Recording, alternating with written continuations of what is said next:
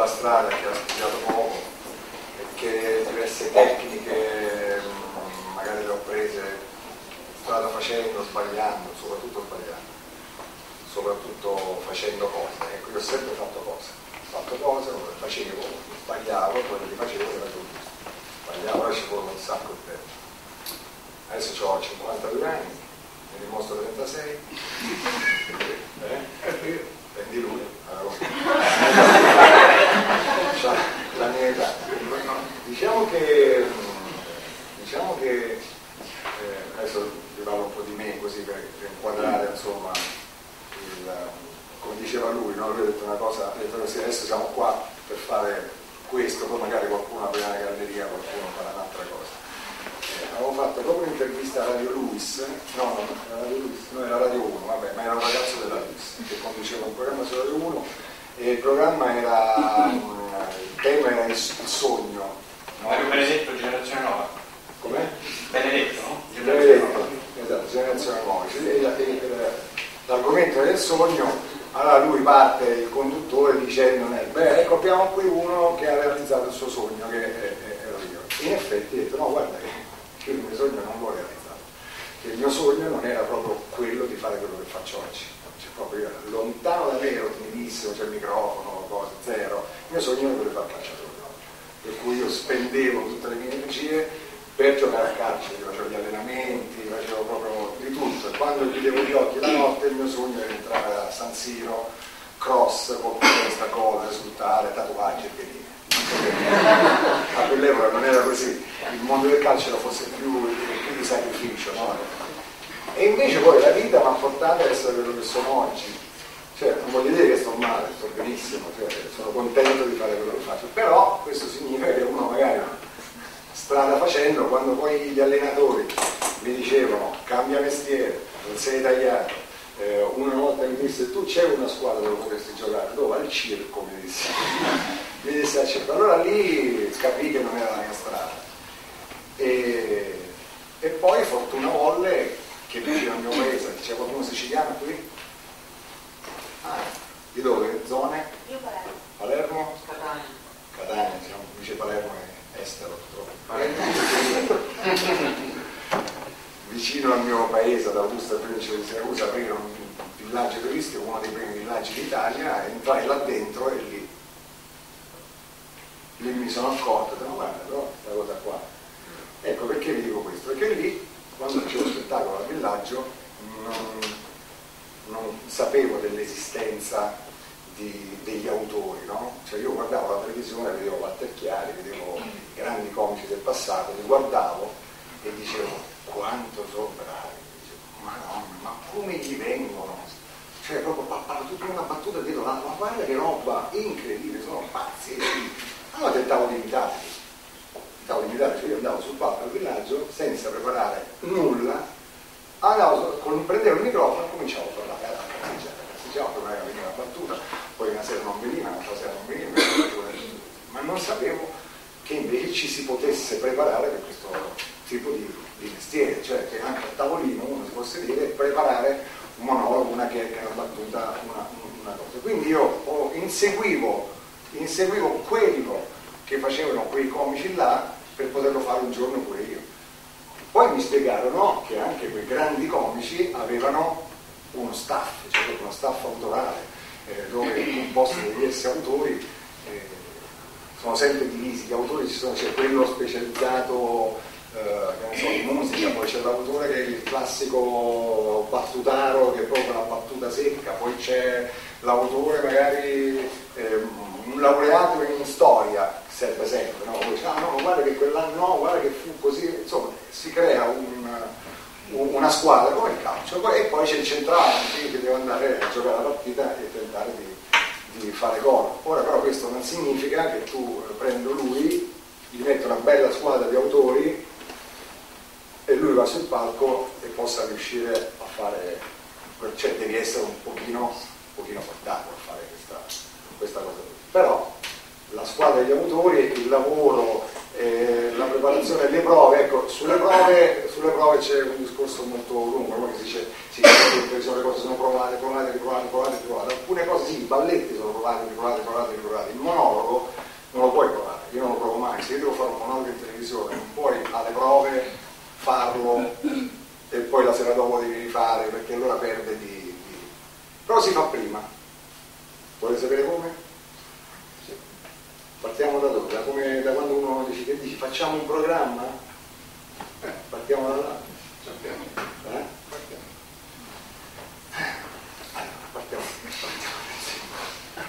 Poi ditemi qualcosa di specifico che poi avete proprio sapere. Anzi, prima mai pensato, una volta diventato personaggio famoso, no? Perché vuol dire c'è differenza tra un personaggio famoso e uno che poi invece può piacere e avere anche un seguito di persone che ti stimano, no? Perché premettiamo, questo è un mestiere, ovviamente non puoi piacere a tutti. Dici, io ho fatto tutto il programma, abbiamo fatto il 50%, che è una cosa oggi quasi inarrivabile, a me per farmi complimenti da solo, perché proprio oggi è così. Una volta c'era la 1, la 2, la 3 e forse i 3 canali Mediaset, oggi ci sono le televisioni satellitari, insomma si dice c'è frammentazione, per cui riuscire a radunare una massa come quella che abbiamo fatto noi nell'ultimo programma era veramente difficile. Quindi la vittoria è stata molta, solo dicevo così, diciamo che lì la vittoria è stata aver scelto come giorno per fare un varietà il lunedì. Il lunedì era quasi un sacrilegio, cioè io voglio fare un varietà quando? Di lunedì no, io mi ricordo la prima riunione alla Rai c'era Lorenza Rai, il direttore generale della Rai, allora Fiorello siamo pronti per questo sabato sera italiano, e ho detto no signora, si può fare, lo facciamo di lunedì, in parità non si può fare, non so perché. Io avevo fatto quei conti, no?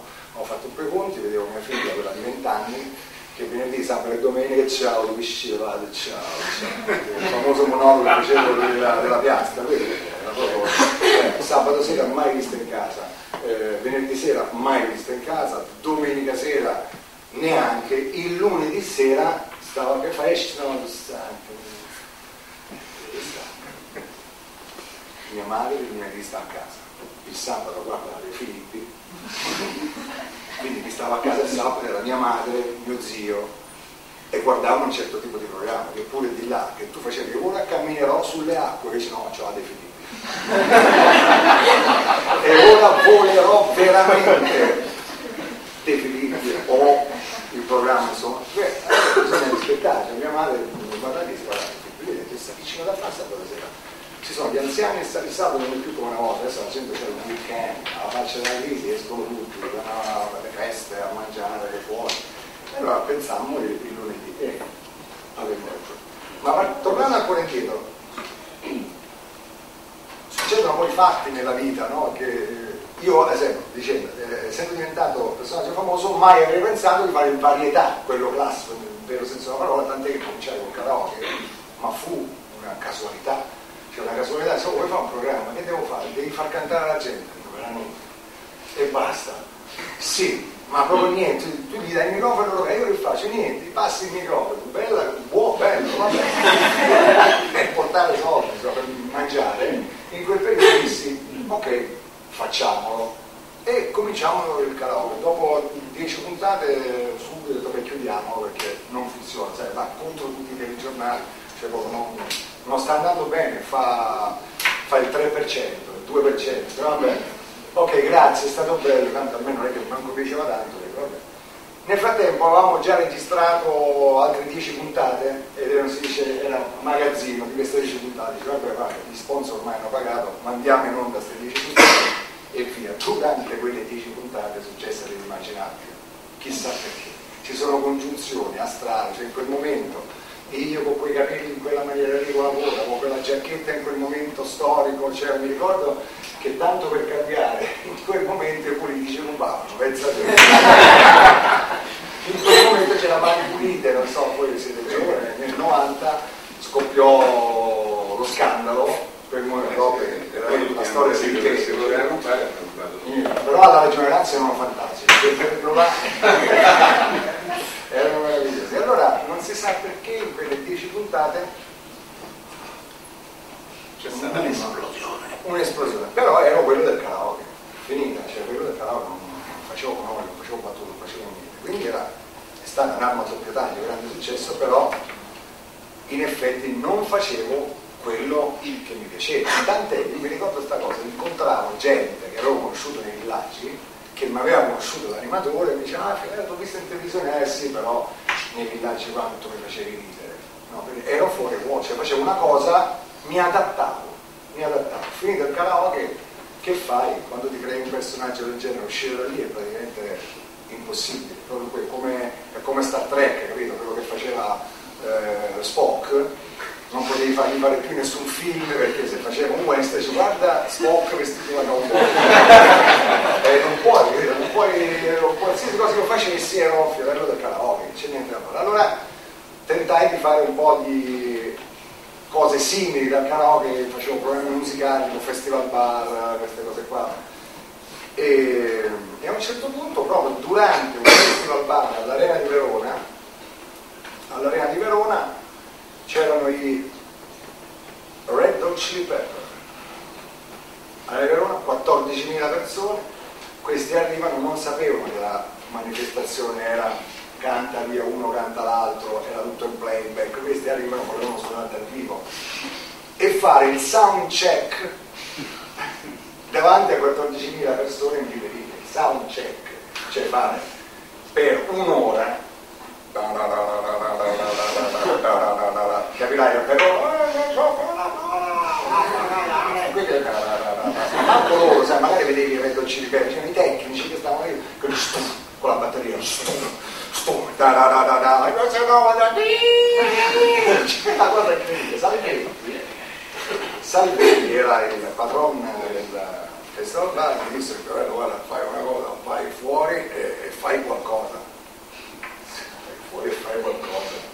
14.000 persone sedute all'Arena di Verona, vi posso assicurare che non è, cioè proprio poi l'Arena di Verona è fatta in modo che tu esci dal palcoscenico e vedi una muraglia umana, cioè proprio una muraglia, tu entri lì. Allora io sono uscito e feci 45 minuti di cazzeggio con 14.000 persone. E lì, guarda caso, quella sera c'era Ballandi, noto produttore di programmi, soprattutto i one man show fatti a Rai, i programmi più importanti. Ballandi poi dopo mi vide e mi disse secondo me potresti farlo, mi stai sabato sera di Verona, di Bologna, sembra, noi lo chiamiamo il cardinale che secondo me era sì, capirai, hai uno, dici Fiorella sabato sera, allora ti dia la chi quello del canale, che no, lascia stare. Invece lui si prese la responsabilità e tu c'eri, no? E da lì cominciamo, disse ok, facciamo il sabato sera di Verona, mi prende la responsabilità. Da dove partiamo? L'ho ripresa anch'io. Cosa? All'epoca era la nostra, non era facile. Allora in Ballandi mi affiancò una squadra di autori che non avevo mai avuto, gente con cui confrontarmi, che sai fare, che fai, che dici, e cominciamo a scrivere, famoso, sai scrivere, io poi scrive, come si comincia a scrivere una cosa. Il nostro sistema diciamo che è un po' l'inverso di quello che si fa. Allora, prima di fare la trasmissione facevamo un tour in piccoli teatri di provincia, un tour con c'era scritto Fiorello, prove tecniche di trasmissione in un teatro. Io arrivavo a sto teatro, c'erano 300 persone, così 400, 500 persone. Perché il teatro quelle che conteneva, se no c'è stati 3 milioni. Uno fan si capisce.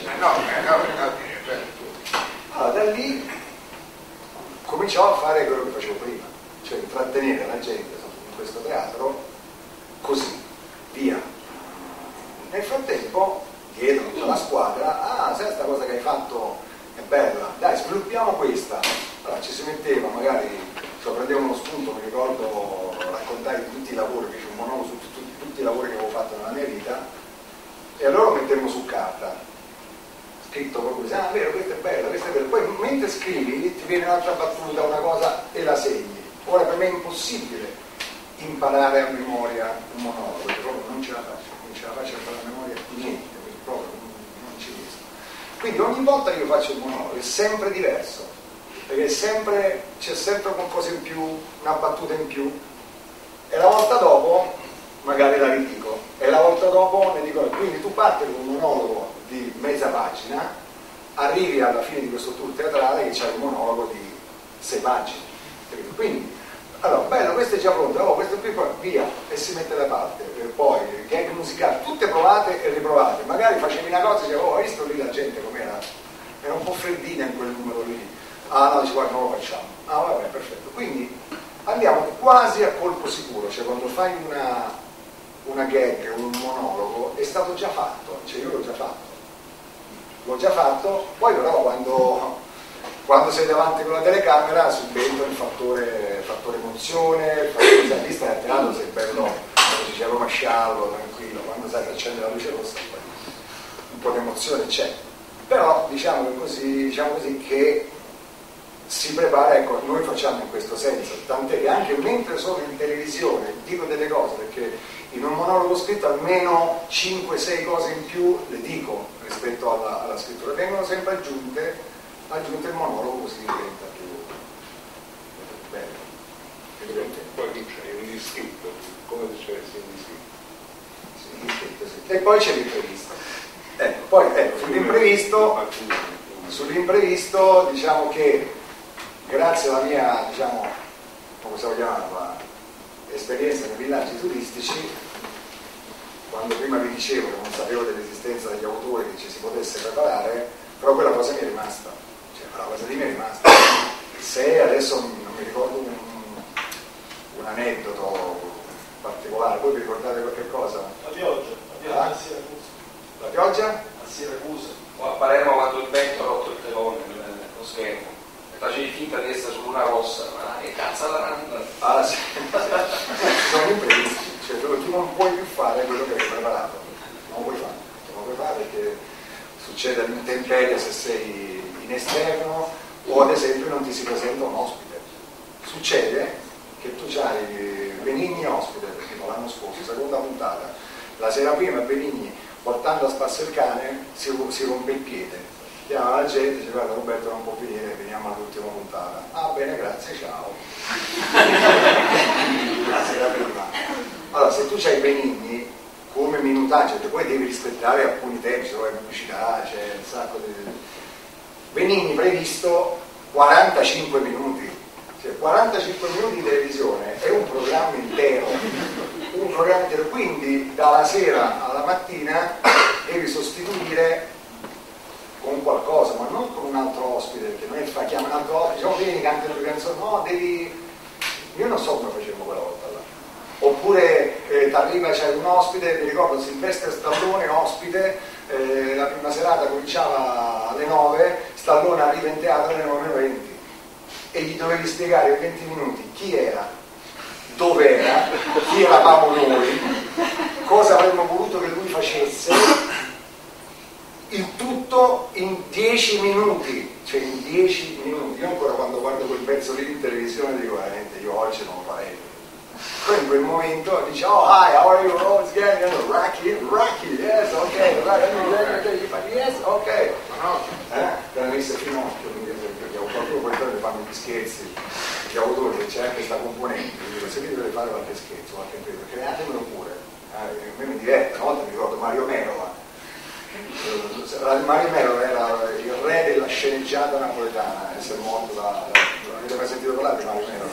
Ah, Mario Merola, io facevo una parodia della sceneggiata napoletana, quindi facevo tutta la parodia su un pezzo che si chiamava La Pagella, dove c'è la storia bellissima, cioè bellissima, di un bambino che viene promosso, il padre lo porta in gioielleria e dice bravo, figlio mio, sei stato promosso, io ti compro un orologio, a un certo punto proprio mentre lui sono lì a comprare l'orologio d'oro, prendi, questa è la mina, indovina, muore il bambino. Nella canzone, tristezza, il bambino muore, il padre lo vede, anziché aiutarlo, figlio mio, e questa era la gag, quindi era un po' una presa in giro, no? Della sceneggiata, mentre faccio la sceneggiata napoletana, da dietro le quinte chi entra?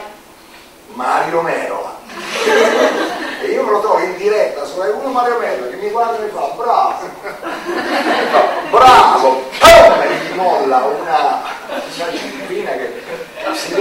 5 dita rosse, poi cercate su YouTube Fiorello Mario Merola schiaffo in diretta, ecco lì in quel momento venne anche un numero molto bello, anzi delle volte mi piace proprio l'improvvisazione che poi si vede quando è una cosa improvvisata, vedevano tutti tranne io, perché Mario Merola che mi corica, quindi è un lavoro abbastanza diciamo malleabile, cioè non è matematica, questo mestiere qua non può essere matematica, cioè non può essere tu prepari, per carità ci sono anche gli spettacoli, se poi andate a vedere uno spettacolo teatrale di un comico, adesso non so dire, non voglio fare nomi, cioè, ma ma è la regola, tu vai a vedere lo spettacolo, se ci vai la sera dopo e senti il monologo, lo fa identico, verbi, densi, aggettivi, cioè proprio perfetto, lo vedi, ci getti, lo so vedere perché gli piace così.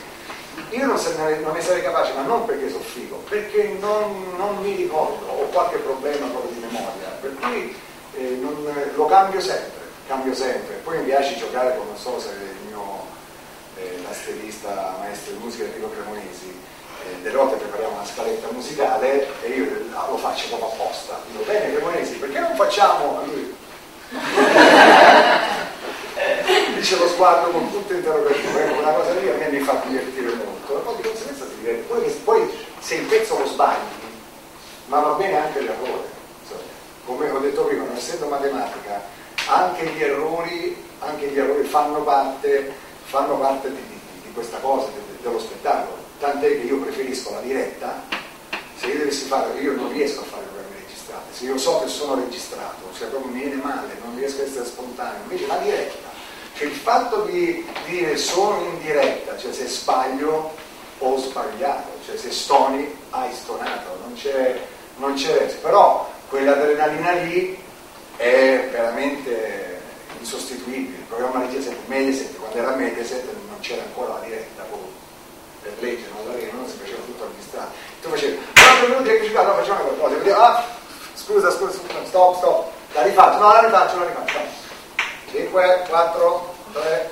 2, 1, allora dicevo che stop, no, non mi è piaciuta, poi dici non mi è piaciuta, capito, non mi è piaciuta, invece la diretta l'ho fatta e c'è un'enorme differenza tra il programma in diretta e quello registrato. I programmi musicali si tende sempre a farli registrati perché ci possono essere sempre problemi, anche l'ultimo che hanno fatto a Campovolo, bellissimo, però c'erano dei momenti dove c'era il pezzo di Giovanotti e Giorgia urlava con Giovanotti, non si è sentito, tra l'altro loro lì, un amico che ha lavorato lì per il concerto, ha detto che non ci siamo accorti di niente perché lì si sentiva nelle spie, lì il pubblico l'ha sentito, poi in televisione fosse stato registrato, stop, Lorenzo non si sentiva, ok rifacciamo, invece. Ma va bene anche così, no? Per l'atmosfera del cosiddetto live. Ho parlato un sacco ma non ho detto niente. Secondo me hai fatto quello che avresti fatto mancando Benigni del 45 anni. No, diciamo che parto dal presupposto che se devo andare in onda alle 9, il programma finisce alle 11, io sono pronto per fare il programma da solo, dalle 9 alle 11. Succede che ne so, che non viene nessuno, muoiono tutti, c'è la fine del mondo e mi salvo solo io, per i superstiti posso fare il programma da solo, quindi ho del materiale, cioè nella mia testa ho un pezzo sull'acqua minerale, poi faccio quello sul caffè, poi faccio quello sulla politica, poi l'attualità, allora ho materiale personale per fare 2 ore, senza canzoni e senza niente. Quindi tutto il resto per me è un contorno a quello che faccio io, per questo si chiama one man show. Ma perché io sono così, cioè io sono fatto così, io non riuscirei a fare un programma io più uno più una più un altro, siccome lo so, non ci penso proprio, voglio stare da solo, sono egocentrico, sono presuntuoso, voglio stare da solo, se sbaglio da solo, se azzecco da solo. Ma siccome mi conosco, io ho provato a lavorare con una persona al mio fianco, succede che per paura di prevaricare, di fare quello che poi ti cammina sopra, tiro il freno a mano e faccio di meno, faccio tutta figura, che deve essere, soprattutto quando si lavora con le partner, no? La partner, la partner entra la matematica. Cioè la matematica che quando si sa la partner e il programma diciamo è al 50%, succede in televisione che questi sono i manager no, degli artisti, non è che stanno dietro, che guardano il programma con la scaletta, scusa. Allora, la mia artista ha fatto un minuto in meno dell'altro, cioè capito? Cioè, lì devi fare con i cronometri, 3 battute uno, 3 battute, no, guarda che è così, 3 battute uno, 3 battute l'altro, cioè non è. Invece il discorso dell'ospite è diverso, perché io che sono, diciamo, il padrone di casa, quando viene l'ospite, quando è arrivato Benigni, non è che mi sono messo lì, ho detto Benigni, signori, Roberto Benigni, ho fatto così. Tieni, becca da tutto il palco, fai quello che ti piace, quando tu vieni a Benigni, vieni ospite, vieni Benigni, mica pizza e fighi, la prima cosa è Roberto, per me dimmi che cosa vuoi fare, e dice io faccio un pezzo così, poi entri tutto, ok, va bene, c'è l'ospite sacro, c'è l'ospite, per me io divento spalla di chiunque se sei in un mio programma, così quando faccio l'ospite mi piacerebbe che non lo faccio mai, perché non è difficile, quindi anche perché poi inizio, poi faccio magari mezz'ora e gli faccio saltare il pezzo dopo, ecco il solito fiorello, loro preferiscono non andare e basta. Altre domande? Che differenza c'è con la radio invece? La radio è... c'è tante differenze. In televisione un minimo ti fermi, io non sono uguale, cioè il fiorello radio è totalmente diverso televisiva, proprio forse addirittura secondo me se avessero nomi diversi 2 persone diverse, cioè in radio faccio cose,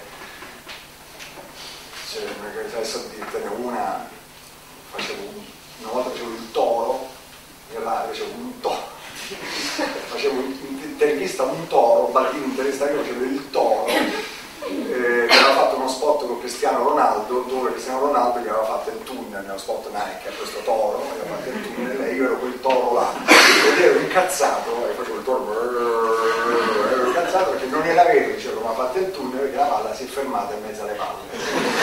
Questa allora tu Rai 1 fai una cosa così, Lorenza Levici adesso come si chiama? C'è Bubitosi e poi c'è la tarantola che pareva Monti Donna, hai detto la tarantola che gli fai così sulle una, le palle del toro. Quindi sì, c'è tanta differenza, lì sei veramente libero, cioè intanto anche nel look, cioè se sempre come ragazza. Sì, mi facessi vedere sì. Come ci presentavamo la mattina in radio, cioè proprio barba lunga. Si sputa, si fa, mangi mentre fai il programma, fai gli scherzi, vede nessuno, puoi essere chi vuoi, puoi essere dove vuoi, quindi è una figata totale la radio, ti puoi inventare, cioè oggi sono a New York, metti gli effetti dietro, fai qualsiasi cosa, quello che è la televisione, insomma con l'immagine ti toglie, noi abbiamo fatto 8 anni di Viva Radio 2 e ancora facevamo una media di 72 personaggi, uno di esso all'altro, con appunto devo dire inarrivabile del nostro Mike Bongiorno che menava i bambini, a fare in televisione Mike Bongiorno che mena i bambini, non si può fare, quindi tanta differenza. Diciamo che la cosa che mi piace di più fare, io nella mia classifica personale metto radio, spettacolo dal vivo, quindi teatri, palazzetti, con la televisione è ansia, totale, ansia, e poi prima di quando fai il programma si apre tutto un mondo che io non avete idea di che cos'è, cioè io, tutto quello che non vorrei fare è di fare la conferenza stampa, e poi c'hai le critiche, e poi c'hai quelli a cui piace, quelli a cui non piace, e poi c'hai le proteste. Io dissi in televisione, ragazzi usate il preservativo, quindi arrivò Famiglia Cristiana, Giovello, il demonio. Su Famiglia Cristiana c'era scritto Giovello, il demonio, dice ragazzi di usare il preservativo, cioè è un'ansia continua. No, quella è la sua radio, sì, padre Georg, perché cazzavano quelli al Vaticano che noi facciamo la parodia di padre Georg che giocava a tennis, stava in copertina su Chi, così, col dritto, col crocifisso che gli volava così, e noi non potevamo fare la... Ci siamo scontati più volte con sia l'Osservatore Romano, sia Famiglia Cristiana e Avvenire. Avvenire poi. Quindi non sei sereno, ecco, quando fai televisione non sei mai sereno, cioè non puoi mai essere, dico, perché c'è sempre il budget, e poi si parla di budget, no? C'è la crisi. L'anno scorso, se tu vuoi fare un programma come quello che abbiamo fatto, ci vogliono i soldi, c'è niente da fare. Quando uno pensa, io spendo tot e faccio guadagnare tot, poi scopri che la Sipra ha venduto sotto costo gli spot pubblicitari dentro il programma, mancanza di fiducia nei confronti del programma, dice il programma è costato tanto che abbiamo guadagnato, ma cretino, ma perché non li vendevi il doppio, no?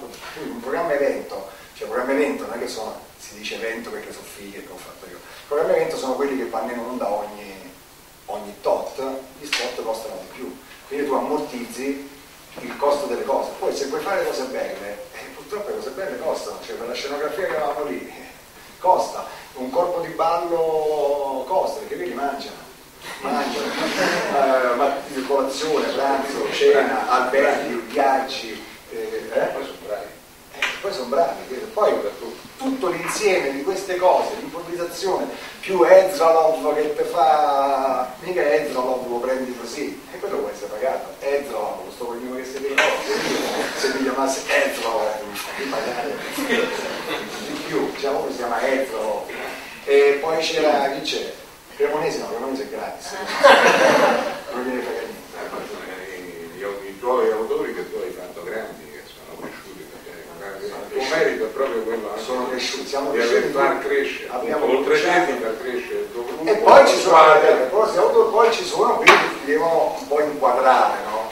Quelli che un po' ti devono inquadrare, ad esempio sono due tipi di regia in un programma televisivo, c'è la regia televisiva, che è il regista che sta classico con il monitor davanti e fa 1, 2, 4, vai col totale, allarga, quello. E poi c'è il regista teatrale che lavora sotto invece, sul palcoscenico, magari tu c'hai un'idea, no? Sai che voglio fare una parodia di faccio Giulio Iglesias che canta, però lo facciamo lirico. Ok, perfetto, allora il regista teatrale dice, perfetto. Facciamo così, allora fai una cosa, guarda. Abbiamo cambiato perché il artista teatrale è peruviano, c'è la mamma peruviana e il papà italiano, viceversa. Sì, di Genova il papà. Comunque uno che ha studiato teatro, che ha lavorato con Ostrello, e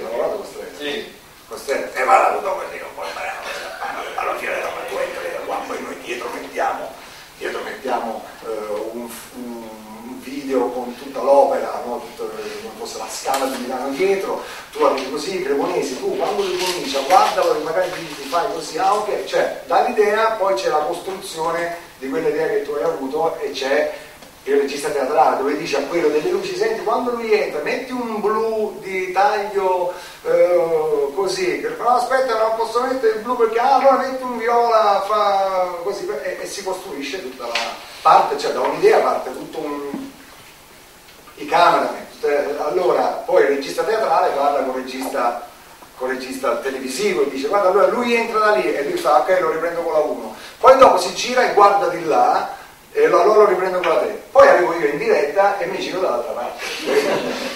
Quindi lì il regista, quello televisivo deve dire no cazzo, fa sempre no andai, è andato di là, vai di là, c'è sempre, quando perlomeno quando lavoro io c'è la regia televisiva, ma c'è uno staccato da tutti con una macchina telecamera in mano che è addetta a seguirmi qualsiasi cosa che possa fare, perché se mi viene l'improvvisazione in quel momento non posso, cioè mi viene una cosa e dico questa cosa, guarda, mi è venuta questa cosa, ora la faccio e dico no, non la posso fare perché sennò poi il regista non mi riprende, allora io la faccio, però io so e mi giro direttamente verso la, perché so che quella cosa la sto improvvisando e mi giro verso la telecamera che so che c'è quello lì che vorrei. Nel frattempo io guardo quella telecamera lì, il regista che deve essere uno bravo, ha già capito dove vuole andare, diciamola, e si organizza. Qualche autore fa, che sta dicendo? È bello anche questo casino, insomma, che si crea. Ma voi dovreste venire a vedere un programma. Questo mi servirebbe poi più che sentire me che racconto. Dovreste andare dietro le quinte di una trasmissione così, per non è che se andate dietro le quinte ballando le stelle, con tutto il rispetto, è un'altra cosa. Quelli sono i format, no? Quello, il famoso format, perché il format te lo vedi in Italia, te lo vedi in Spagna, te lo vedi in Germania, te lo vedi in Uruguay, ma anche ce n'è uno solo. Lasciatelo parlare. Dovreste andare dietro un programma, dietro un varietà, tipo Sanremo, andare a vedere pure Sanremo, è una bella tosta, e poi andare magari in una giornata normale, non di diretta, ma in studio a vedere come fanno, cioè quando siamo tutti seduti intorno a un tavolo, che dopo un'ora comincia a fare. Basta. Adesso sempre non faccio più niente, mi sono fermato, questo è, anzi non lo sa nessuno, ma il programma che ho fatto, questo qui, era l'ultimo, non ne farò mai più, quindi è vero, lo sto dicendo a voi, tanto i giornalisti non ce ne sono. Io sarei il giornalista. Secondo me. Non è vero. No, però no, diciamo così, se io facessi il programma quest'anno qua sarebbe fare la metà di ascolto, però fare ogni anno non diventa più una cosa. Poi devi avere il tempo di creare materiale, quindi andare in giro a fare spettacoli, adesso farò un po' di spettacoli in giro, un po' di palazzetti, un po' di teatri, un po' di serate private. Ad esempio faccio un sacco di serate per aziende, no? Quelle sono le cose migliori, c'hai un pubblico e puoi sperimentare cose e ti pagano pure. Adesso con la crisi che c'è, gli spettacoli aziendali se ne fanno sempre meno, però insomma qualcosa. Per questo sono la difficoltà. Altro? Eccola. La domanda, diciamo, sincera è quanto tempo più o meno si impiega per preparare una scaletta, quanto è importante nello spettacolo. Una scaletta? Sì, e poi domanda, diciamo, più di curiosità. Di gossip? No, sei mai stato con Belen? Non è degli interessi. Noi abbiamo fatto tantissimi progetti in gruppo, lavori, e diciamo oltre il 70-80% era di cazzeggio. Quanto cazzeggio c'è nel preparare testi con gli autori? Solo cazzeggio, cioè non ci può essere un testo comico preparato così, perché non è la fisica quantistica, cioè lì è solo di cazzeggio, perché solo cazzeggiando, quando voi siete tra amici al bar e cazzeggiate, a un certo punto non c'è quello del gruppo che tira fuori la cazzata e tutti ridono, è così, è la stessa cosa, uguale, ti metti a cazzeggiare, prendi l'argomento. Noi abbiamo fatto veramente un esperimento, una volta, vediamo se riusciamo a trovare qualcosa di comico su cose che comiche non sono, no? Una volta ci siamo messi e abbiamo detto, parliamo della pipì.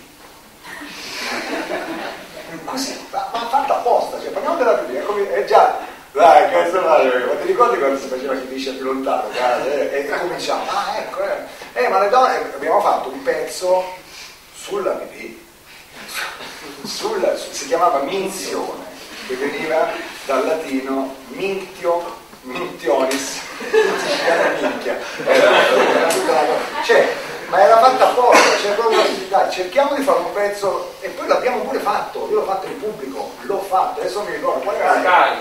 Su Sky si può fare, Rai 1, dice allora, come si piscia? Su Sky, dimmi un pezzo, io non mi ricordo più, cosa c'era della missione? Della missione di Vaticano. Cos'era? Anche il Vaticano abbiamo fatto sempre molto.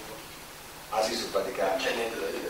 Sì, il pezzo sul Vaticano, su cos'era, sulle guardie svizzere mi pare. Sì, facevo la sicurezza del Vaticano. Il Vaticano era lo stato più sicuro al mondo. Pensate che a guardie del Vaticano ci sono veramente. Sono lì con le armi sofisticatissime, che capire il Vaticano ci vuole un attacco in Papa, le guardie svizzere, colla la barba. Arriva il terrorista con la cintura esplosiva e loro arrivò il Vaticano. E poi c'era, mi ricordo quando si doveva fare il Gran Premio a Roma, il Vaticano era contro questa cosa qua, perché il Papa alle 11 di maggio c'ha l'Angelus, fa in nome dei padri e figlio, la comunicazione. Come era dal Vangelo secondo Matteo, era secondo Matteo, terzo Giovanni, quarto Massa. Queste erano tutte cazzate che venivano con cazzeggio. Non puoi pensare, così. Devi essere un po' scemo anche. Con voi che dice, allora questa scrivila, Sì, delle volte capita, no, questa la facciamo, e poi dici no, questa non si può fare, Ad esempio, io non sarei capace di fare un monologo scritto da un altro. Cioè se, non so, una volta si faceva, cioè, una volta c'erano gli autori, una volta c'è Marcello Marchesi, o registi come Antonello Facchi, cioè non è che quelli arrivavano lì e facevano tutto scritto. Sì, e lo prendeva il coso, doveva imparare a memoria e farlo. Cioè deve partire anche da me la cosa, poi la si scrive insieme, ma un monologo da zero, cioè uno mi dà così, ci fai questo, non ce la farei. Impossibile. Ma quello è un attore, non è un presentatore, cioè sarebbe una cosa da attore, monologo teatrale. Cioè... Noi stiamo parlando di televisione, quell'attore è un'altra cosa, quell'attore fa il teatro, cioè il testo lì lo devi fare, per questo io non faccio teatro. Non potrei, mai faccio uno spettacolo con degli attori, che ovviamente che sei da solo quando fai teatro, per questo ti immagini, tutti seguono il testo e poi a un certo punto dico, poi improvviso, non può. Questa è la differenza tra il comico e il mattatore. No, te sei il mattatore. Ma è così? No, così è un altro mattatore. Io non lo so come. Sinceramente, a me tante volte mi hanno proposto di fare il musical. Il musical, allora è sempre inquietato perché so che poi quando vai a fare il musical c'hai 3 mesi di tournée, tu per 3 mesi, escluse lunedì e la domenica devi fare 2 volte, pomeriggio e sera, devi fare lo stesso spettacolo con le stesse parole, le stesse canzoni, potrei morire a terza sera, svengo. L'altra domanda che mi hai fatto qual era? La scaletta. Ah, ti potevo rispondere, sono 2 degli autori. La scaletta quanto ci vuole a farla? Quanto ci vuole a disfarlo? La cambiamo il giorno prima. Allora si fanno le scalette, sappiate questo, che in una scaletta, quella scritta su carta, quando la stampiamo, nelle scalette sono sempre gli orari. Cioè tu metti scaletta del 12 gennaio 2012 ore 11. Alle 12 ci cambiato. Durante la giornata. Ah no, guarda, questo spostiamolo qui e questo lo mettiamo qua e questo lo mettiamo qua. Vai, computer, ristampa, riesci in alta scaletta e scrivi ore 14:30. Quindi devi prendere sempre quella con l'orario più vicino all'orario del momento. Che la scaletta è soggetta a cambiamenti addirittura 5 minuti prima della diretta. Anche in diretta. Anche in diretta, no? Scusa, in diretta, a me mi è successo. Quest'anno in diretta facevo un numero, a un certo punto finiva il pezzo, pubblicità, andavo dagli autori e dicevo che ora è?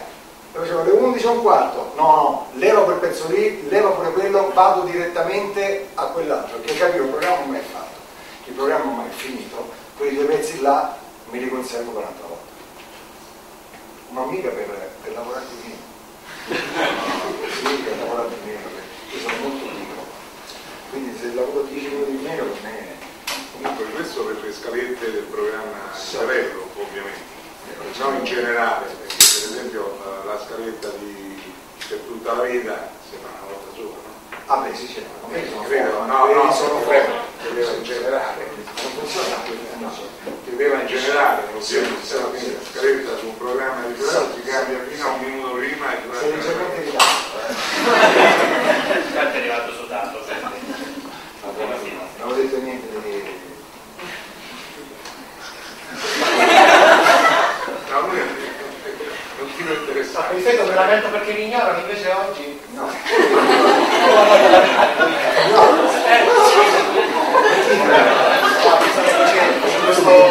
Sei ancora? Sì, esatto.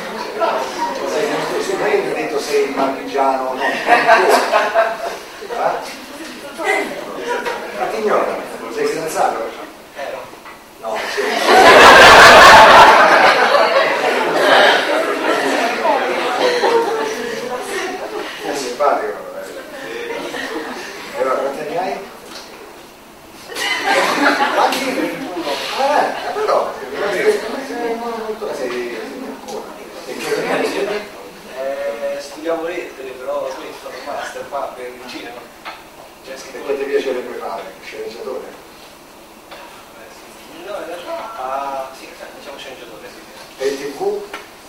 TV è bella, però... Ignora.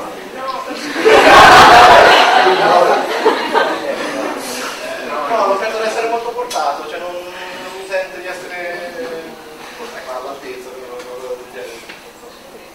Io però lo sentei. No, allora secondo me siamo resti.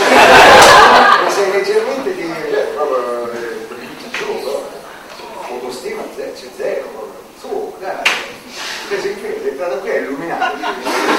C'è più altro che nessuno ti ignora, anzi, hai proprio il modo di camminare, io proprio ti ho seguito con lo sguardo, mi piace.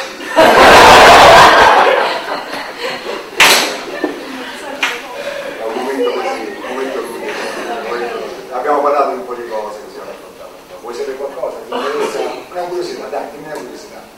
No, pensavo qualcosa su quello che avevo appena detto. No, io mi ricordo più, io sono come dei pesci d'acqua dolce, sai che c'è una memoria di 2 secondi. Astrologia, non era così, vero? Il pesce. Ho detto una cosa, ma no, perché c'è questa cosa qua? Il pesce rosso che ha una memoria di 2 secondi. Se lui fa una cosa, quindi a 2 se l'è già scordato. Come si trovate nel giocaggio di bambini? Cosa? Nel giocaggio di bambini, come si trovate? Una domanda inerente a... Ha detto come ti sei trovato nel doppiaggio dei pinguini? Malissimo. Tant'è che da quella volta lì non ho mai più fatto il doppiaggio in vita mia e quando mi chiamano per doppiare qualcosa dico non ci sono. Perché è una cosa, anche quella lì, ogni tanto mi dilettavo a fare il doppiaggio. E quella volta lì, aspetta, rispondo un attimo, finisco, stetti, giusto?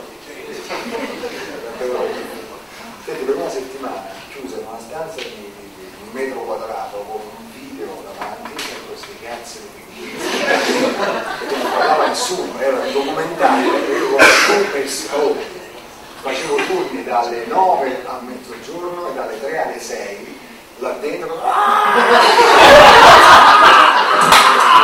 tutto il tempo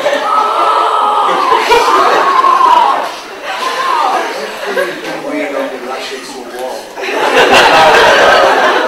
e poi fanno una vita di merda, ma le femmine, cioè io dico questi facevano l'uomo, c'è tutta la scena dell'amplesso dei pinguini un po' solo che dei cucci era delle immagini bellissime, formavano un cuore incredibile, senza loro quelli si mettevano con un becco. Poi faceva l'uovo che lo fa? La pinguina, ma la pinguina tira l'uovo con le zampine e glielo dà al maschio che si piazza suo sotto, nel frattempo dice guarda vado un attimo al supermercato a prendere da mangiare, partono ma tipo anni se ne vanno a cercare da mangiare questo con sto coso, fermi e una settimana, ti giuro io doppiavo col piumino perché c'era un freddo cane quando lessi l'ultima riga e questa è tipo è la vita buona andate è una cosa tremenda, ti giuro è bella poi perché da vedere. Però i doppiatori lo fanno per passione, loro si divertono, stare giorni chiusi a fare questo tipo di... Io ho fatto Garfield, il gatto, facciamo il gatto, ho fatto quello dei pinguini, ho fatto Anastasia, faccio animato alla Fox... No, non mi però quale parte faceva lei. Chi? Lei? Ah, io? Io facevo Dimitri. Dimitri era, diciamo, un fidanzato inventato della... Tra l'altro dice il provino perché quando tu fai il doppiaggio, no? Ovviamente c'è quello tedesco, c'è quello italiano, cinese, giapponese, gli americani, perché sono americani, vogliono sentono tutti i provini, no? Gli arrivano tutti i provini del personaggio in tutte le lingue. Quando arrivo il mio provino dall'Italia, dissero no, questo è troppo uomo. Come voce, vero? Troppo uomo. E invece il personaggio del cartone aveva un aspetto molto da ragazzo. Il direttore del doppiaggio disse guarda sei troppo buono, siccome lui voleva me, il direttore del doppiaggio, e si riesce a farlo un po' meno buono, e ne fece un altro e glielo presentarono come se fosse un altro, fece una voce un po' più di testa così, parlava in questa maniera qua. Se voi sentite Anastasia non sembra neanche io, infatti mio figlio quando vede il cartone animato papà, tu mi sa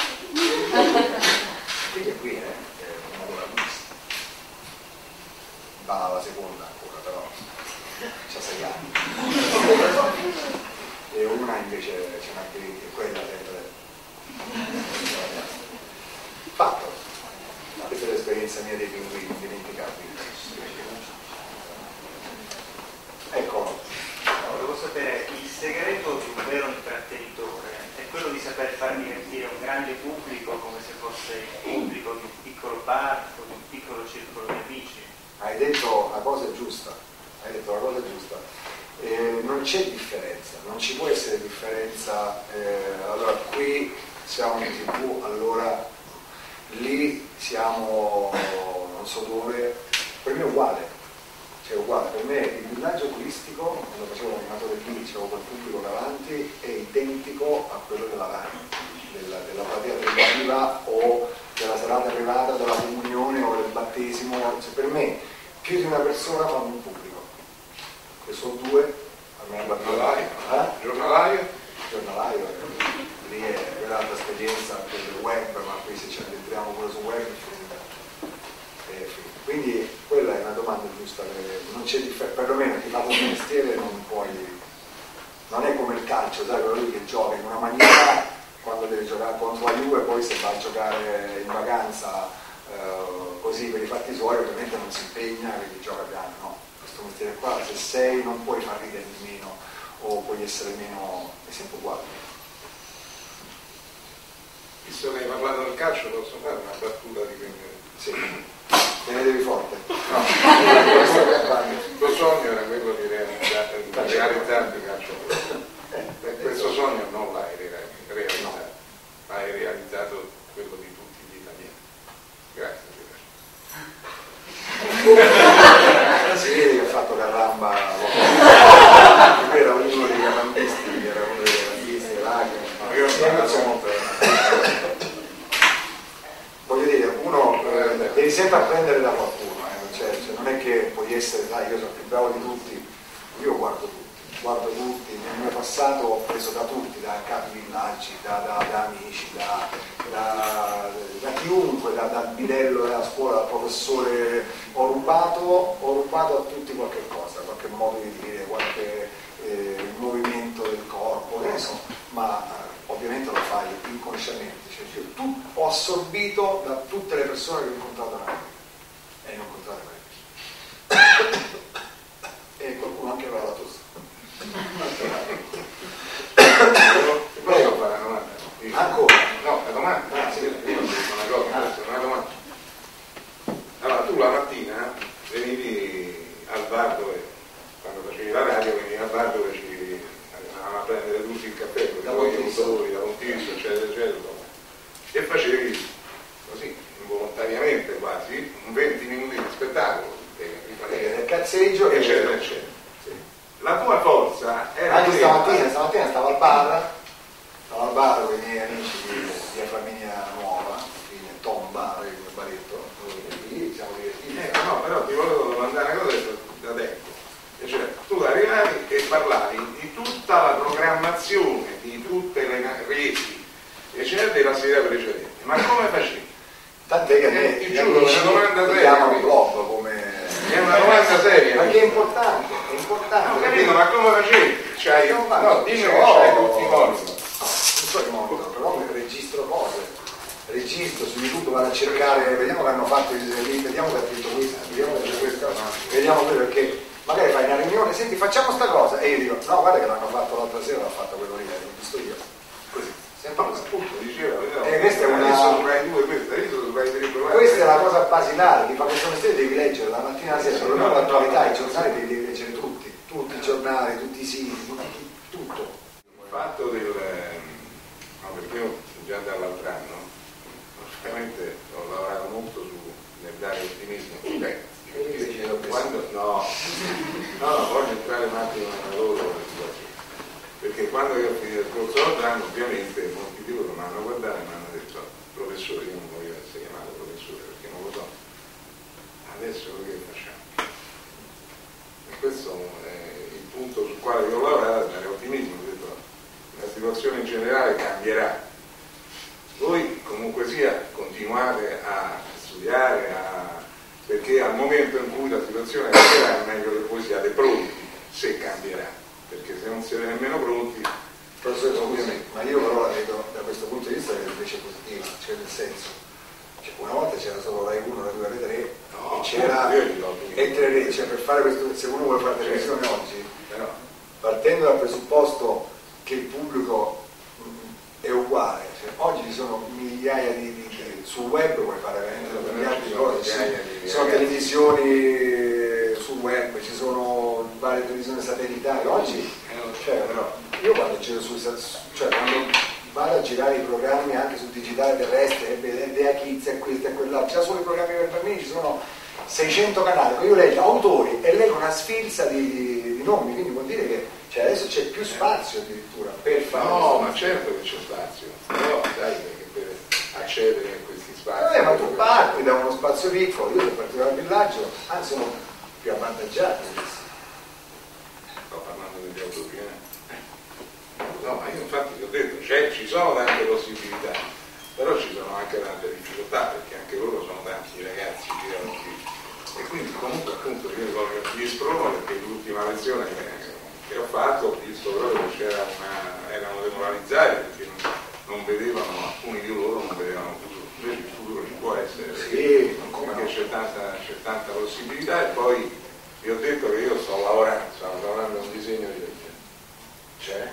Io vorrei che le televisioni, soprattutto per livello del servizio pubblico, che qual è il servizio pubblico, fossero in ogni trasmissione fosse inserito uno degli studenti che è un master, questa è una cosa, se non fai un disegno di legge questo non può fermare mai. Questo è stata posta, la sto facendo con alcuni, tu sai che io sono partito, però insomma la sto facendo, sembra che qualcuno se la stia prendendo fuori.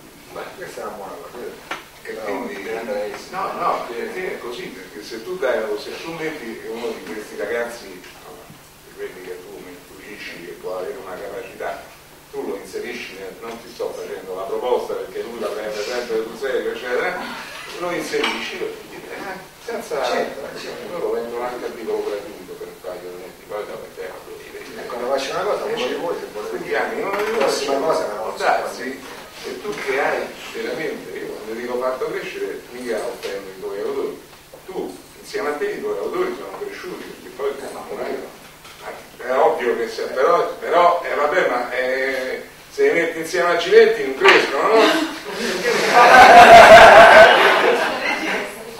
Avete capito ragazzi che voglio dire? No, che gli hanno fatto i Giletti? No, i Giletti nel senso che tu quando prima dicevi papa, eccetera, eccetera, oppure dicevano pure la Carraro con per scatole, quell'altro non per scatole, hanno riporto sempre ad esempio, ho capito, è meglio che rompeva la Carrà che rompeva i Giletti. Qui c'ha come esempio i Giletti. No, mi viene i Giletti che poi è un caro amico, però non me la viene. No, non me la viene. Poi mi pare dire pure che tu c'hai un grande difficoltà, poi è bella, meravigliosa, lei è per dire di no, è solo per dire di no, non fare intervista, no, è una che sa fare bene il suo lavoro, dice di no però non urta, perché le interviste sono le stesse cose. Sì, ma ho capito, però lei parlando con i giornalisti non li urta, mentre ci sono alcuni filtrati, lo sai come ha fatto Fiorello, no? Quindi ti rendono pure a segreto, invece Serena, che io conosco da tanti anni, ti dice di no, però poi si chiama Serena Pace, figurati. Quindi mi sembra che quando morirà c'ha già la lapide pronta. Serena Pace è Eccoci qua, ragazzi, che dite? Fumavo una sigaretta? Sì. Ah, sì. Lui non fa una volta. Ancora no, lui già. Io non ti avevo mica visto.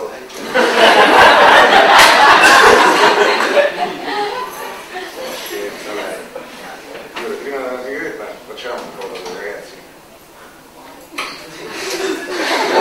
Può essere complicato. No, io la faccio volentieri. No, perché io voglio una loro saranno fare. No, loro hanno. Sì, ma questa cosa che mi hanno detto che devo registrare una cosa. No. Sì. Una lavorativa. E che devo fare? Allora, scena di presentazione, sei di studio in giorno, interno a giorno.